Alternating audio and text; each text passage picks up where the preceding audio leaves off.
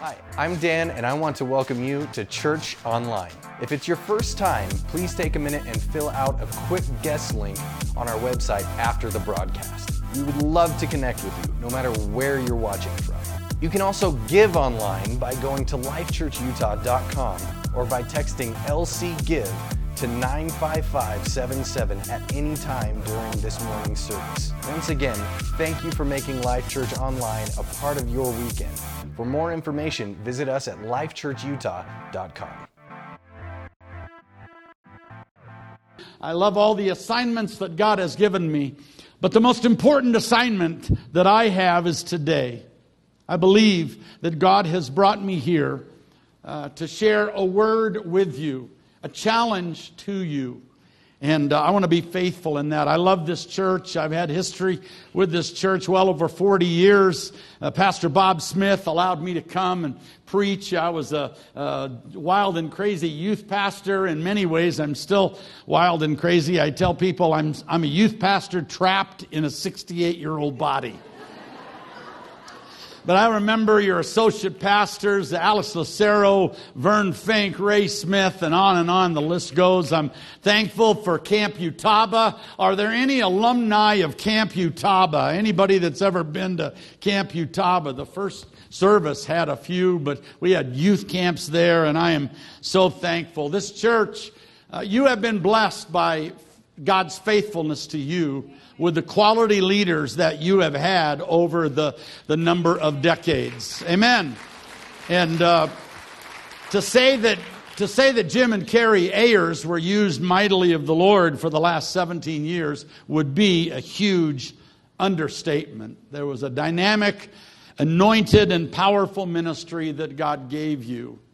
Um, you have been blessed. You already know that. And Jim and Carrie Ayers, as Marco said, those of you that are visiting, retired and they are gone. We already miss them.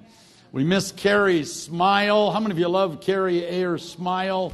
Not that Pastor Jim didn't smile, he smiled every couple weeks or so. No, Jim's powerful preaching and his administrative skill and his love for the congregation will be missed. But Life Church, a new chapter lies ahead. Change has come to you. I hate change. I, I know. We're all there. We want our comfort zones. But change has come, and change is coming. Yes, it's difficult, but I just want to challenge you. I know I'm an outsider but I want to challenge you. Let's face the change head on. And let's see what God has for us. Amen? Be strong in the Lord, Life Church. You're in a vulnerable time, you're in transition time. And if there was ever a time that your church needed you, sir, to be faithful, it's now. Ma'am, if there was ever a time when this church needed you to stay strong in the Lord, it is now. You say, well, man, if I have to put up with hearing you for a few weeks, I may take a little mini sabbatical. I hope you understand what I'm saying. Be strong, be, be supportive of your church. Get in, help out, give. Turn to somebody and say, You need to give, Bubba. Some of you are sitting near your wife and you said, I'm not saying that. Let's give. Let's be strong. Turn with me in your Bibles to Acts chapter 20. Would you do that? In fact, I want you to stand. Acts chapter 20. Stand with me. I appreciate Paloma being up in the sound booth. She's running the computer and she's saying, Man alive, I've never done the, the slides for this guy before. So she did a good job in, in the nine o'clock service, and I appreciate her. Acts chapter 20. I was going another direction. I had prepared another message, And then I just felt the strong direction of the Lord a few days back that I was to change and to preach this message. I preached this message six years ago when I began ministry at Victory Life Church. And for some strange reason, uh, God has directed me to share this with you. I believe there's at least one of you here today that God has set you up in a good way. The Spirit of the Lord is here. We've already felt God's presence. We are a Pentecostal church, and, and I believe we heard a word from the Lord today. And now I want us to look into God's Word. Acts chapter number 20. Beginning to read with verse 22. I think you have it on the screen, you have it in an insert. You can, your Bibles, Paul is speaking. Beginning to read with verse 22. Here's what he says. And now, compelled by the Spirit, I am going to Jerusalem, not knowing what will happen to me there. I only know that in every city the Holy Spirit warns me that prison and hardships are facing me. However,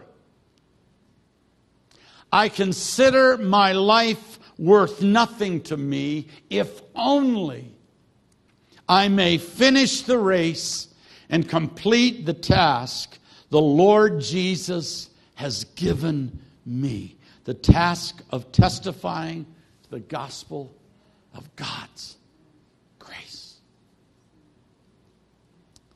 My message to you this morning is simply titled, What Does It Mean to Make Jesus Your Lord?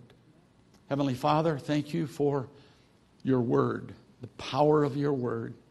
It is supernatural. And I pray, Lord, that now in the next few moments, you will help me in the midst of my weakness, God, speak to this group of people that you love so much. Help us, Lord, to grasp what you're saying to the church. Help us, Lord, what, to know what you're saying to us individually. And I pray it in Jesus' name. And everybody said, Amen. Amen. Amen. You may be seated. The old uh, comedian. He's now dead, but his name was George Burns. Anybody remember George Burns? I know we don't think of him as a theologian, but I love one of George Burns' quotes. He said, The secret to a good sermon is to have a good beginning and a good ending, and have the two as close together as possible.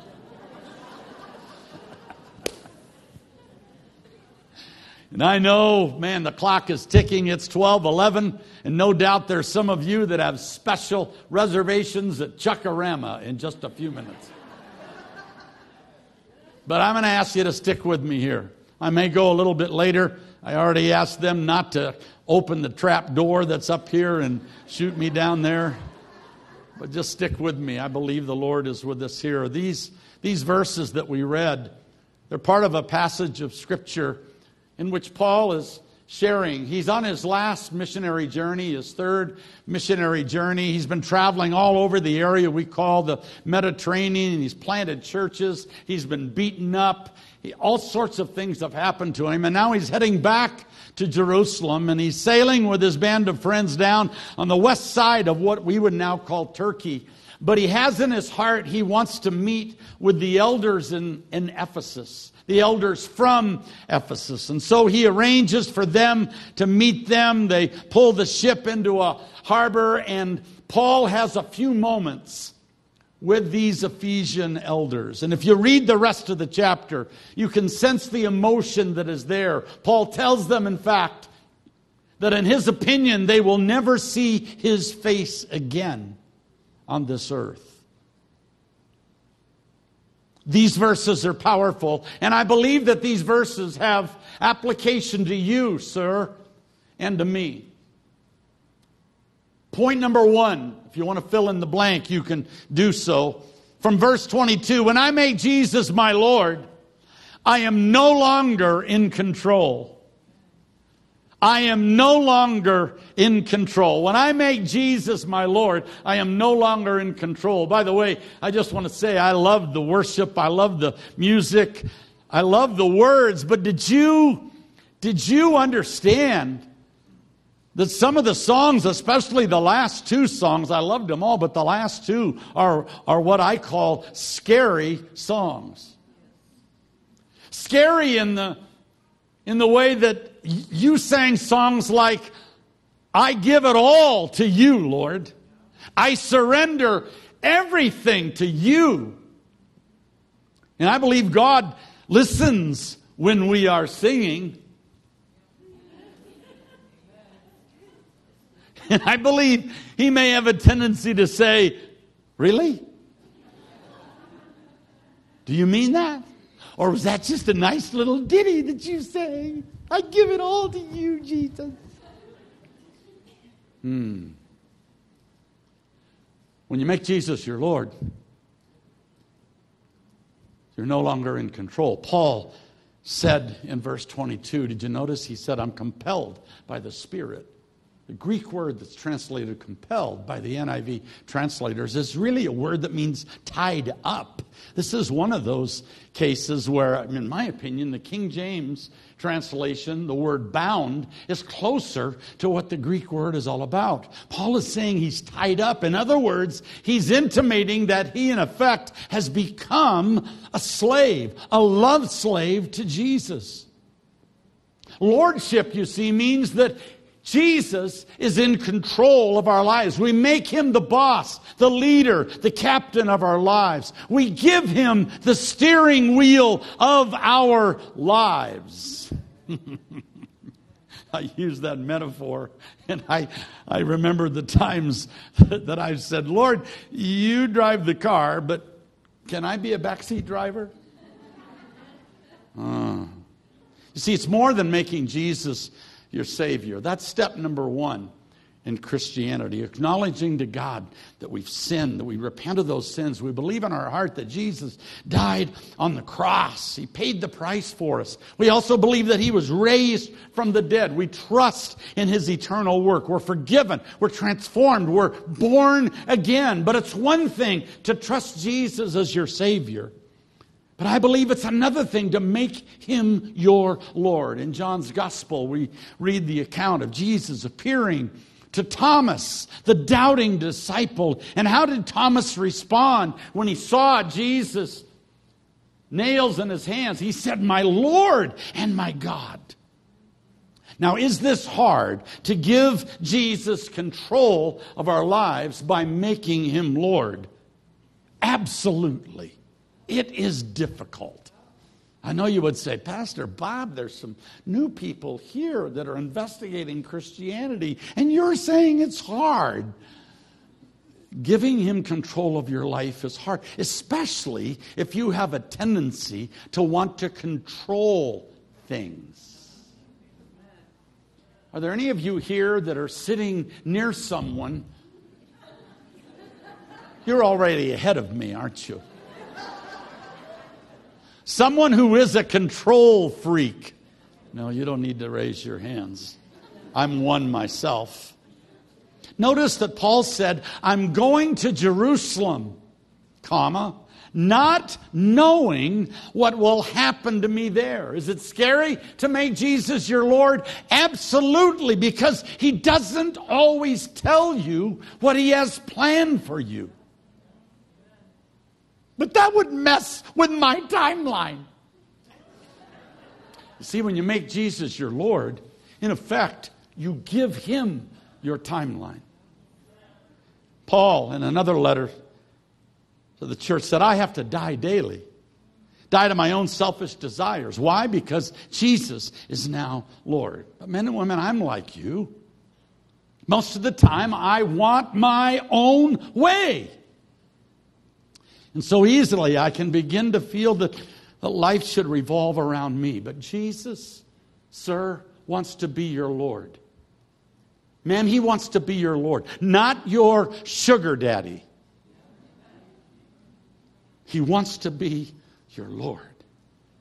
I know your former pastor So I know you've been consistently challenged to make Jesus your Lord. When you do that, it should impact every area of our lives. Young people that are here today, it affects how you approach your future, how you approach possible marriage. It should affect how we all spend our money, the things we buy, how we give, our priorities, our values, the way we spend our time, our worldview. We are under new management when we make Jesus our Lord. We are no longer in charge. Point number two not only are we no longer in control, when you make Jesus your Lord, it means this hardships are not only possible, they are certain. Hardships, say it with me. Hardships are not only possible, they are certain. Maybe you're here today and you said, I refuse to repeat those words. No, the Holy Spirit warned him. Did you notice that in the text, Paul said, I'm going to Jerusalem. I don't know what's going to happen. But then he says, I only know that the Spirit has warned me the prisons, prison and hardships are facing me. You say, now wait just a minute. Pastor Bob, isn't it quite a hermeneutical stretch to say that just because Paul predicted that he was going to suffer, that that means also we might have to endure hardships?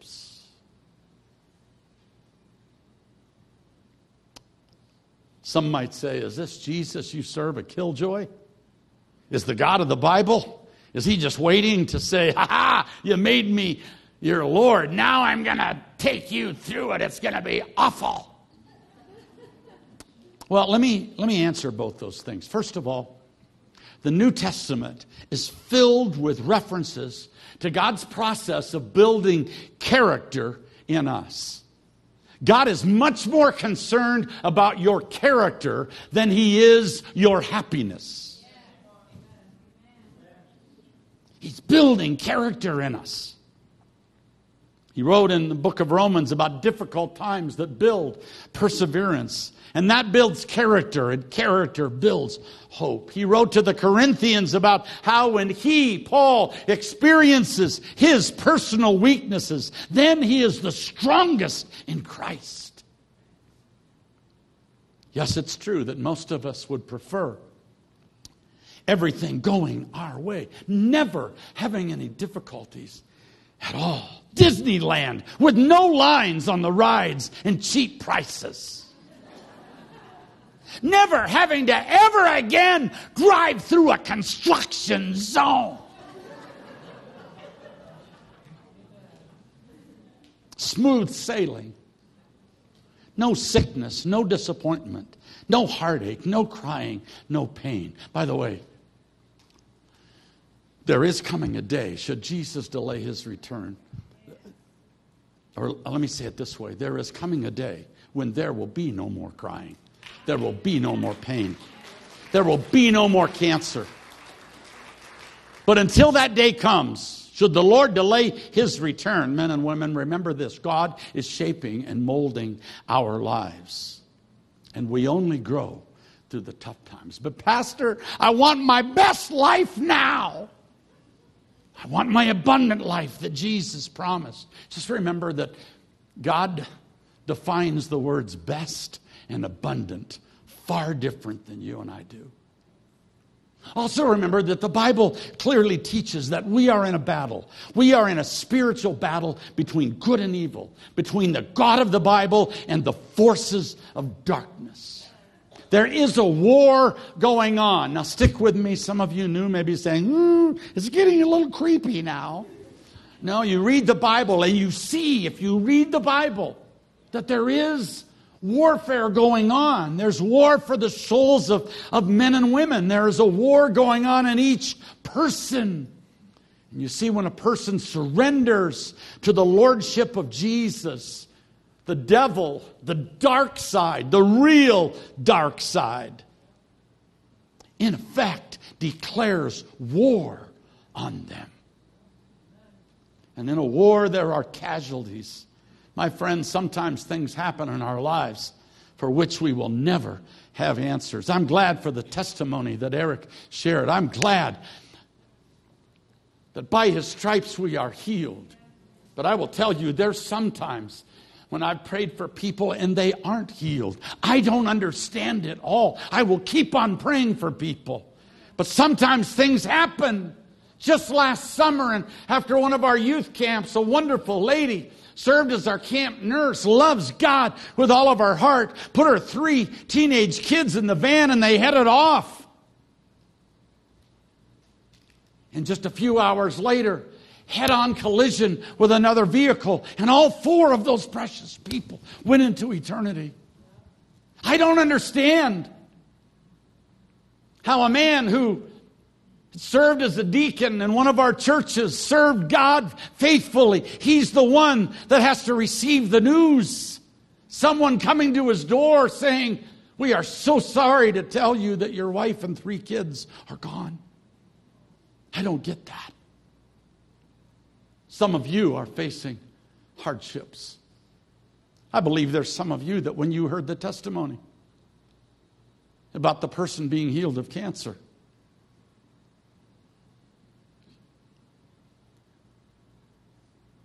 you may have thought to yourself, why hasn't happened? Why hasn't it happened yet for me, Lord? Why am I still going through chemotherapy?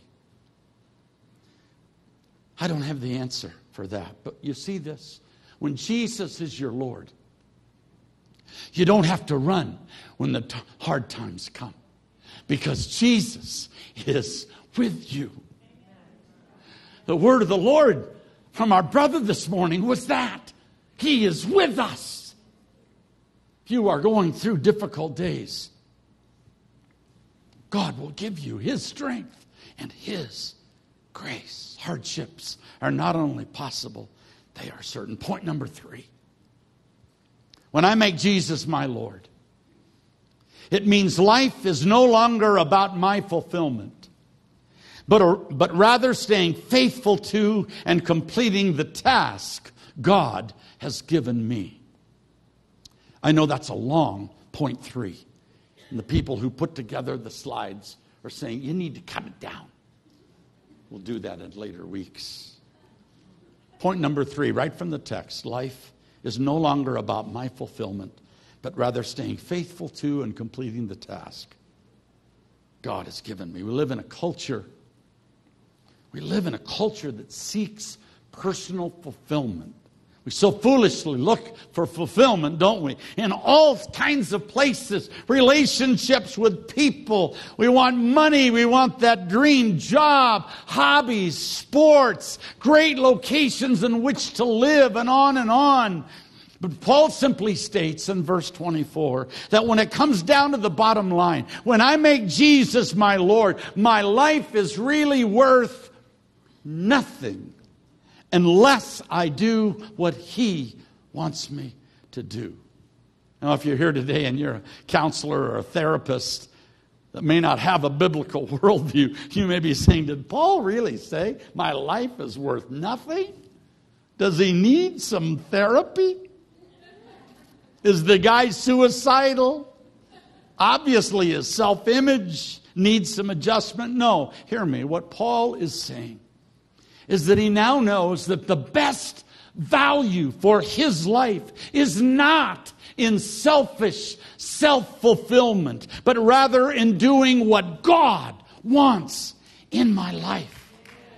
I must say, whatever the task is, I will do it. And what is that task that Paul spoke about?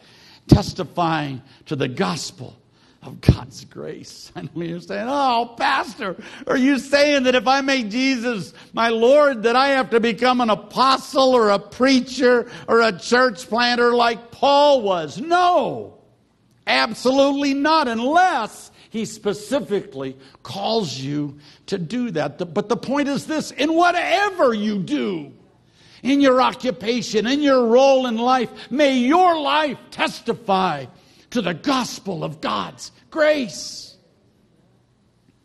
Your task may be to be a teacher, a homemaker, a postal worker, a banker, accountant, a contractor, a small business owner, a hairdresser, a professor, lawyer, doctor, construction worker, computer programmer, secretary, student, administrative assistant, insurance salesperson, Walmart greeter, retired person, musician, artist, professional athlete, actor, limo driver, Uber driver, pilot, roofer, and on and on and on and on it goes. God has a task for you. I love what Mark Buntain, the late great missionary Mark Buntain, had to say, and I believe it's on the screen. He said, God has no big place for you. God has no small place for you. God has the right place for you. Be in the right place. But I want to find myself, faster. Then here's the challenge.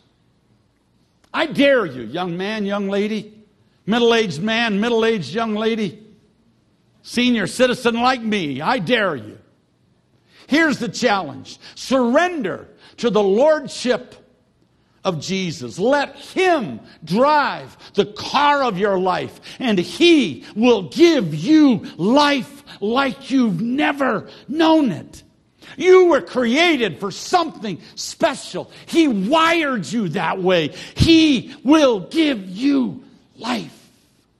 He wrote to the church in Ephesus, Ephesians 2:10. He said, "We're God's God's workmanship, created in Christ Jesus to do good works which God prepared in advance for us to do." Amen. Yes, it's true. Life may have hardship and disappointment. Things that we don't understand may happen. But when you make Jesus the Lord of your life, you will finally know what that abundant life, that life with real joy is all about real peace and real satisfaction. So, how did it turn out for Paul? Did he face hardship? Yes, he did. You can read the rest of the book of Acts prison, severe hardships. But did Paul stay faithful? Did he complete the task that God had given him? Yes.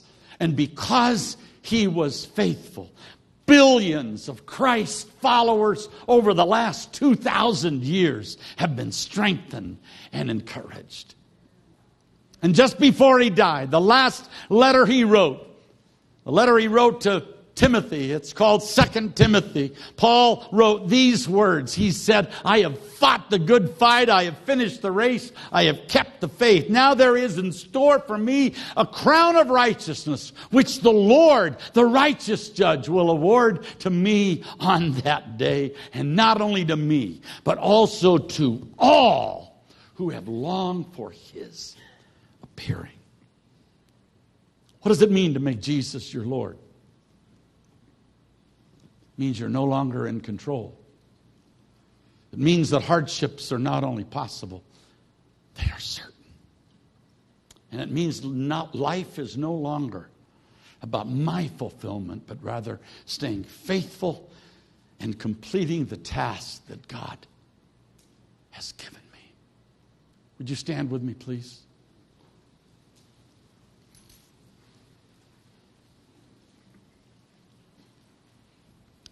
I've asked the worship team to come back and we're going to sing one of those scary songs.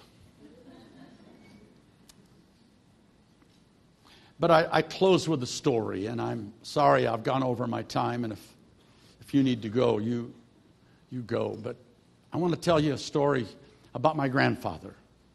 And I believe we have a picture of my grandfather that's on the screen. That's my grandfather. His name is Robert Felix Cook.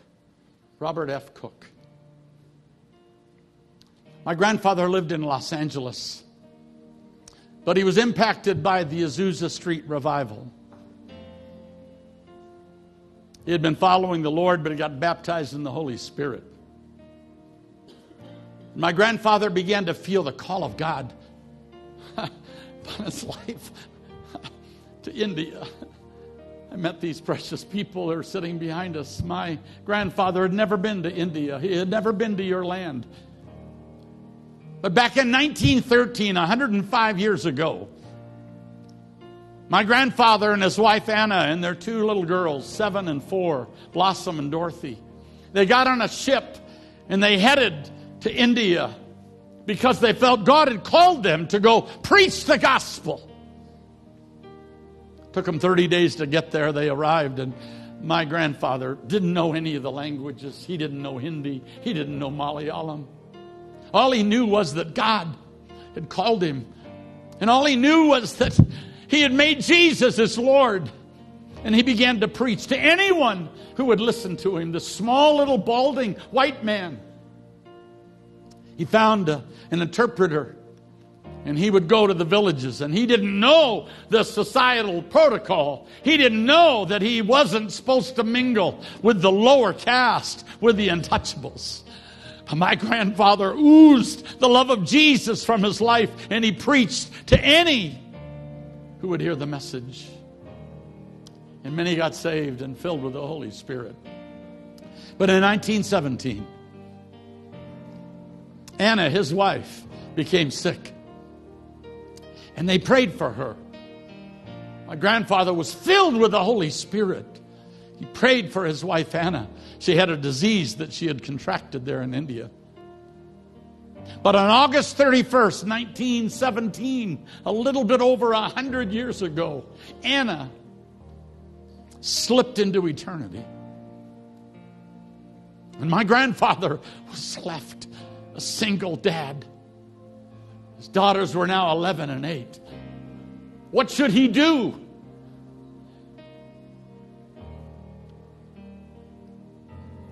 He had given four years of his life. Isn't that enough? And now my wife's gone.